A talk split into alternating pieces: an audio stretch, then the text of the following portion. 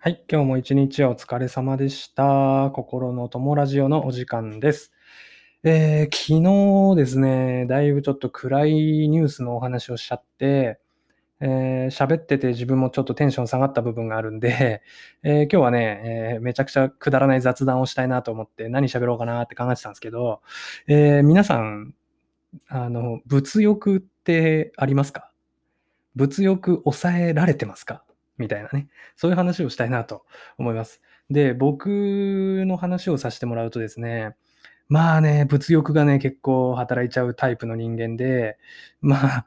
まあ、まあ、基本的に、う結構、後のことを考えずお金を使ってしまう系男子ですね。はい。で、まあ、一番最たる例は、まあ、僕22歳で今この僕が今いる家を買ってるんですけど、えー、当然今の奥さんとはまあ付き合ってはいましたけど、まだ結婚なんていう話は出てなくて、えー、独身で、で、まあ給料も全然安くてみたいなね、えー、そんな状況だったわけなんですけど、どうしても家が欲しくて、自分の家が。うん。あの、買っちゃったんですね。で、独身でマイホーム買うやつってマジでいないと思うんですけど、で、まあ、あの、とある某住宅メーカーで僕は家を建てたわけなんですけどね、ローンを組んで。あの、独身なのに家建てるなんてすごいですね、みたいなね。半ば、半ば失笑みたいなね。半ば軽蔑みたいな感じで担当者の方も僕に付き合ってくれてたわけなんですけど、まあそういう感じでね、もう欲しいと思ったら買っちゃうんですよね。うん。で、家とまでは言わなくてもね、皆さんもなんか欲しいものあったら買っちゃうことってあるでしょ。うん。で、まあこれ物欲がある人に向けて喋ってるんで、ああ、わかるわ、それみたいなのがちょっと欲しいとこなんですけど、あの、家とまでは言わなくても、例えばね、えー、ブランド物のの服とか、あとはちょっとかっこいい、えー、電化製品とか、うん、そういうものですよね。あとは趣味の道具、釣りとかゴルフとか、うん、いろいろですよね。DIY の道具とかね。えー、キャンプ道具とかね、まあいろいろあるじゃないですか。で、そういうものってめちゃくちゃこだわると高いし、お金かかるんですよね。うん。なんだけど、買っちゃうんですよね。これがね。この人間の愚かさみたいなところが一番この物欲ってところに出るなと思ってて、僕もね、えっと、この家の話はまあさておき、まあローンなんで月々これだけ払うっていうのが決まってるものなんで、まあ、さておきですけど、僕ね、YouTube もともとすごく見るタイプで、大学生の頃からずっとめっちゃ見てて、はじめ社長、わかる人いるかな？はじめ社長が、えっ、ー、と、まだ登録者1万人とか行ってない大学1年生の頃から僕ずっと見てるんですよね、実は。うん、古参なんですよ、古参。で、まあ、そんな感じで YouTube 見てて、えっ、ー、と、一時ね、2年前、1年前ぐらいに、えー、YouTuber のラファエルっていうあの白い仮面かぶった YouTuber にハマってたんですよ。結構過激な動画やってて、一回アカウントバンされてるような人なんですけどね。うん。で、ラファエルって、えー、特徴的な T シャツを着てて、一昔前、モンクレールっていう、モンクレーっていう、ちょっと高級ブランドの T シャツとか、パーカーとか、ナイロンパーカーとかを着てて、かっけえなって思ってたんですよ、ずっと。うん。で、このモンクレーのブランドっていうのはめちゃくちゃ高いんですよ。高い。本当に高い。T シャツだけで4万、5万とか。で、ナイロンパーカーとかダウンジャケットが一番有名なんですけど、その辺になると10万、20万は当たり前みたいなね、そういう感じのブランドの服なんですよ。うん。で、まあ、結論から言うと、まあ、その、ね、なけなしの副業で稼いだお金で、モンクレーのナイロンパーカーを買って、9万円ですよ、9万円。まあ安い方ですけどね、モンクレーからすると。そういうのを買って、えー、結局1、2回来て、別に俺家でほぼ引きこもりなんで、そんな出かけることもなく、たまに家族で買い物に行くときになんかモンクレーや謎に着るみたいな、ま、そういう感じになっちゃってて、まあ、あの、買ってから後悔することってすごく多くて、うん。で、まあもうちょっと着て満足したらメルカリかなんかで売ろうかなとかね。まあそういうふうに思っちゃってるわけなんですけど、まあこの物欲っていうのはね、この人生における最大の敵だなと僕は思うわけですよ。うん。で、まあ下ネタの話をすると性欲ってのももちろんね、人生を狂わせるとは思うんですけど、僕はね、あのおかげさまで奥さんがいるんで、まあその辺はまあ早めに解消された口なんですね。うん。ただ、この物欲っていうのは奥さんがいようが、うん、奥さんに生活費を渡さなきゃいけない状況だろうが、あ買っちゃうんですね。本当に。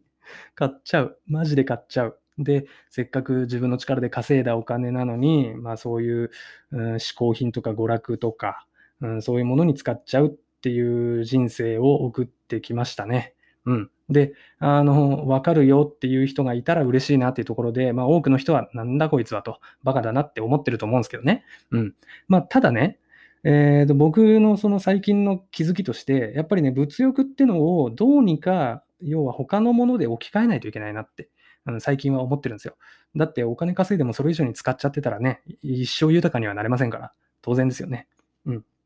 で、えー、この物欲っていうのをやっぱり捨てなきゃいけないと。で、まあ、そのブランド物の服なんて結局は布切れですから。うん。あとはね、あの趣味のものだって趣味飽きるかもしれないしとか、冷静になればね、そのお金の使い方は無駄だよってことは分かってるんだけど、どうしても欲しくなっちゃうみたいな。これが物欲じゃないですか。なんだけど、それをどうにかね、えー、別のことに置き換えて、えー、そういう無駄な出費を抑えたいなって考えたときに、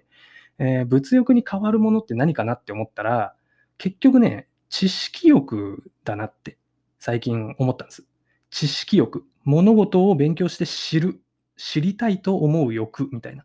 この知識欲を満たすと、割とこの物欲が抑えられるなって思うんですよ。うん。だって9万円のナイロンパーカー買うより、えー、本を3000円で2冊買う方が、まあ、圧倒的に安いじゃないですか。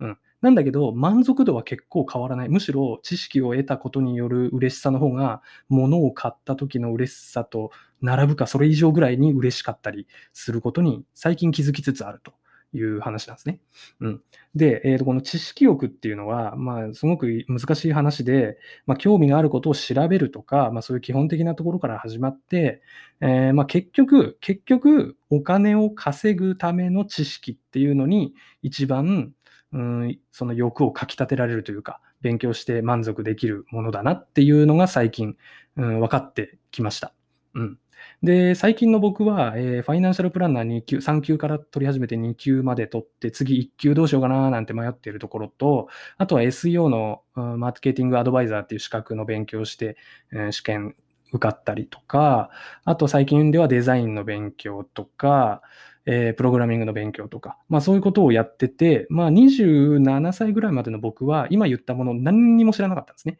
えー、ファイナンシャルプランナーその税金とか保険の話なんて全く知らないまま、うん、会社で年末調整してるけど、年末調整よくわからんから郵便局員の母親に書いてもらうみたいな、まあ、そういう感じのレベルだったのが、もうだいぶね、その税金とかもわかるようになってきて、えー、要はか、ね、か確定申告、年末調整、この辺を人にアドバイスしてあげるとか、来年の税金お前こんぐらいだよとかっていうのを言ってあげられるぐらいに、まあ、知識を得ることができたんですよね。うん、で、この勉強にかかるコストっていうのはそんなに高くないので、うん、ありだなって本当に思うんですよね。うん。まあ、その、まあこの、ラジオ何が言いたいか全然わかんないんだけど、まあ、要は、ま、ブランド物の服買うお金があるなら本を買えと。まあ、そういうのを自分自身に言い聞かせるためのラジオですね。はい。まあ、そんな感じでね、まあ、あの、物欲が働いちゃってしょうがないって人は、結局ね、その物欲を満たしたところで次の物欲が襲ってくるんですよね。うん、欲っていうのは際限なく襲ってくるものなんで。うん。なら、その欲をちょっとでもなんか最終的に利益になって戻ってくるものに、えー、欲を消化して、うん、お金の使い方をそういう方向に持っていった方が得だなって思いました。はい。ということでね、まあ、そのファイナンシャルプランナー2級を取ったことによるメリットは、えー、僕が普段受けてるライティング業の、要は金融関係の記事を書くときにちょっと単価がアップしたりとか、そういう美味しさがあったりしますよね。うん。まあ、簡単な話で、まあ、勉強して人よりいろんなことを知れば、うん、市場価値が上がるっていうのは、まあ、誰にでもわかることなのかなと思うんですけど、まあ、そういうところで最終的にちょっとお得になることができれば、お金もじゃあ増えて、うん、じゃあ1年間がっつり勉強して出費を抑えて、そうすれば出費を抑えつつ、なおかつ所得も上げれるみたいなね、あの収入も上げれるみたいな結果になって、じゃあ来年は今年買えなかったあの服を買おうとかっていう最終的に、あの、自分の欲が全て満たされるみたいな、そういう人生になる可能性がね、ワンチャンあるんじゃないかなと思って、え最近は生きてます。はい。ということでね、まあ、あの、サラリーマンの方向けで僕このラジオ喋ってますけど、サラリーマンの給料でもう本当の意味で物欲を完全に満たすことなんて100%無理じゃないですか。スポーツカー買えないでしょ。ね。ランボルギーニ買えないんですよね、僕らね。うん。なんで、まあ、あの、どうせ満たすことのできない欲なんで、だったら、うん、最終的に得するであろう知識欲とか、そういうところに、うーん、ちょっと活かしてみたらいいんじゃないかなっていうのを最近思いつつ、自分に言い聞かせつつ、自分の物欲を抑えつつみたいなね、そういう感じで、え生活してるんで、ちょっとこのラジオでお話をしてみました。はい。ということでね、えー物欲。まあね、まあ、僕もちょっとネジが外れると、Amazon のサイバーマンデーでしたっけ？ブラックフライデーか？うん、それでね、あの、いろんなものをポチってしまい、来月のクレジットカードの支払いがなかなかいかついことになっちゃうと、まあそういう感じの日々を送ってますけれどもね、えまあ少しずつ、あの、物欲を自分で制御できるようになっていければいいなと思っております。はい。すいません。ちょっと最今日はちょっとすごく疲れていて、えー眠い目をこすりながら喋ってたんで、えーいつもより、いつにも増してわけのわからない内容かもしれませんが、まあそんな感じですよ。え、まあ物欲ありますよね。まあ物欲あるけど、まあちょっと我慢しようぜ、みたいなね、そういう話でした。はい。ということでね、明日も一日あの楽しく頑張っていきたいと思います。よろしくお願いします。最後までお聴きいただきありがとうございました。終わりにします。おやすみなさい。